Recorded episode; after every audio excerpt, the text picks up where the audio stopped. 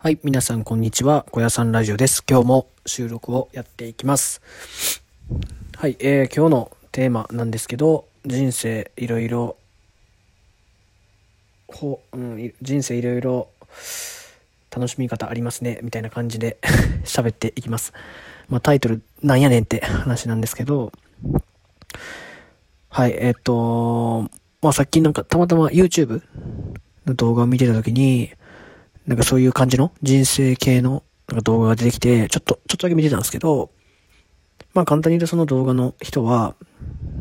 まあいろいろ、振れ幅が大きい方が人生充実するみたいなことを、まあおっしゃってる動画だったんですよ。で、僕もそれすごい共感したんですよね。で、まあ僕の人生をまあ言うと、まあ小さい頃から野球をしていて、まあ、ずっとプロに入って、何歳までですね ?25?26? ぐらいまでやってたんですけど、もうそれまでずっと、あの、野球しかしてこなかった人生です。まあ、勉強とか、学校の勉強とか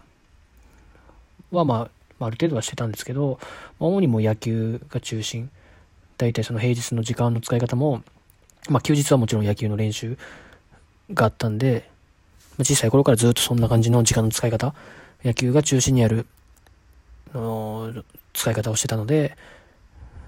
まあ、大体25歳ぐらいまで、25、6歳までずっとそんな感じで野球を中心に考えた生活をずっとしていました。で、で、野球を戦力外になって、そこからこう、1年間は何も働いてなかったりとか、えー、一回サラリーマン、会社に就職したりとか、まあいろいろ経験はし、野球以外の経験はしたんですけど、もともとその野球の中での経験というか、世界しか知らなかったので、まあ、会社員になった時もそうですし、なんだ、えー、会社員になった時もそうですし、えー、まあ、働いてない時期1年間ぐらいありましたけど、もそうですし、今やってる野球指導、個人でやってる野球指導もそうですけど、なんか全てが、あのー新しい体験というか、まあ今の野球指導に関してはその野球を指導してるんで、まあ、その業務的には野球をやってるわけですけど、まあ初めて会うお客さんとか、うん、初めて会うような人が多いので、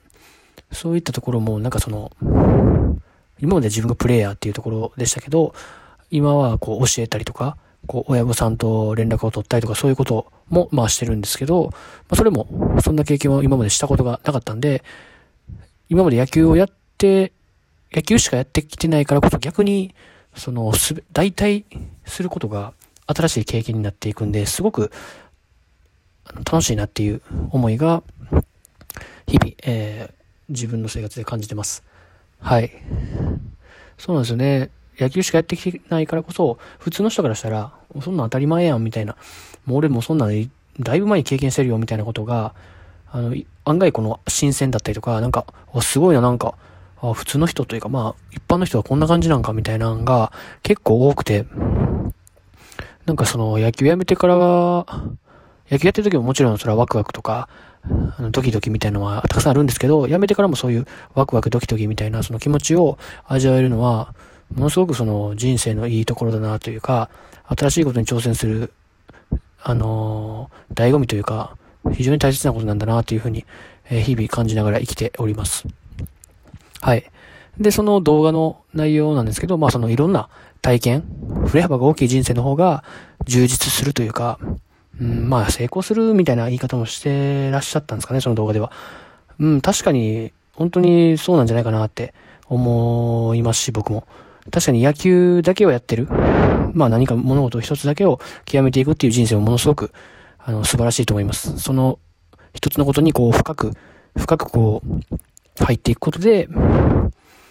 と、まあ、一つのことにしか精通はしてないんですけど、その一つのことからものすごく多くのことを学び取るっていうところは、一つ大きな、あのすごい素晴らしい人生だと思います。はい。まあ、野球で言うと、イチロー選手であったりとか、イチロー選手ですかね。一番、そういう人生を歩まれてるんじゃないかなというふうに思います。まあ、イチロー選手、そのほとほとんど今も現役引退されて野球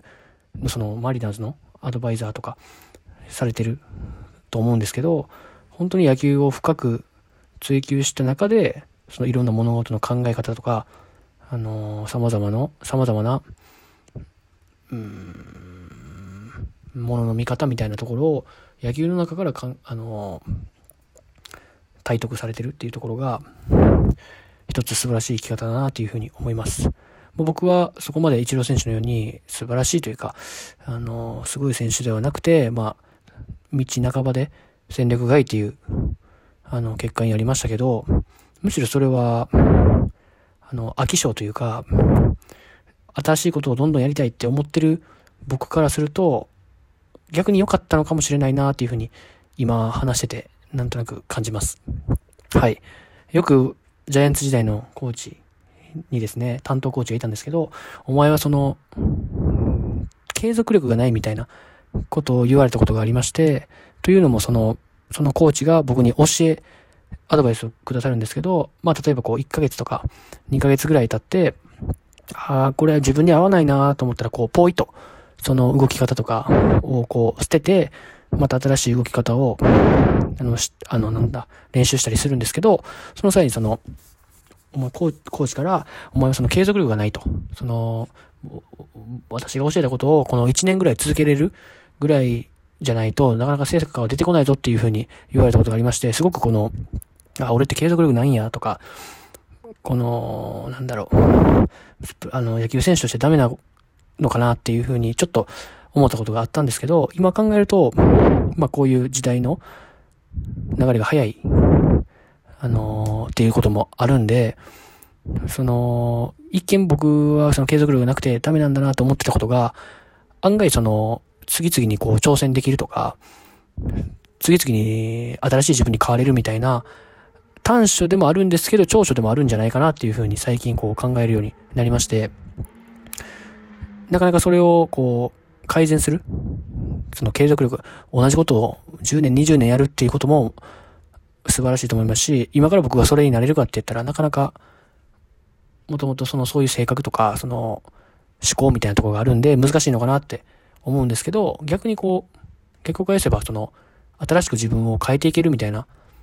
ところもあると思うんで、僕はそういうやり方で、これから、まあ、いつ死ぬかわからないですけど、そういう人生を歩んでいこうかなっていうふうに思ってます。はい。ですね。で、今野球の指導とかを主にやってるんですけど、今こう、実は僕もう本当に、本当に今話したお話と被るというかあれなんですけど、も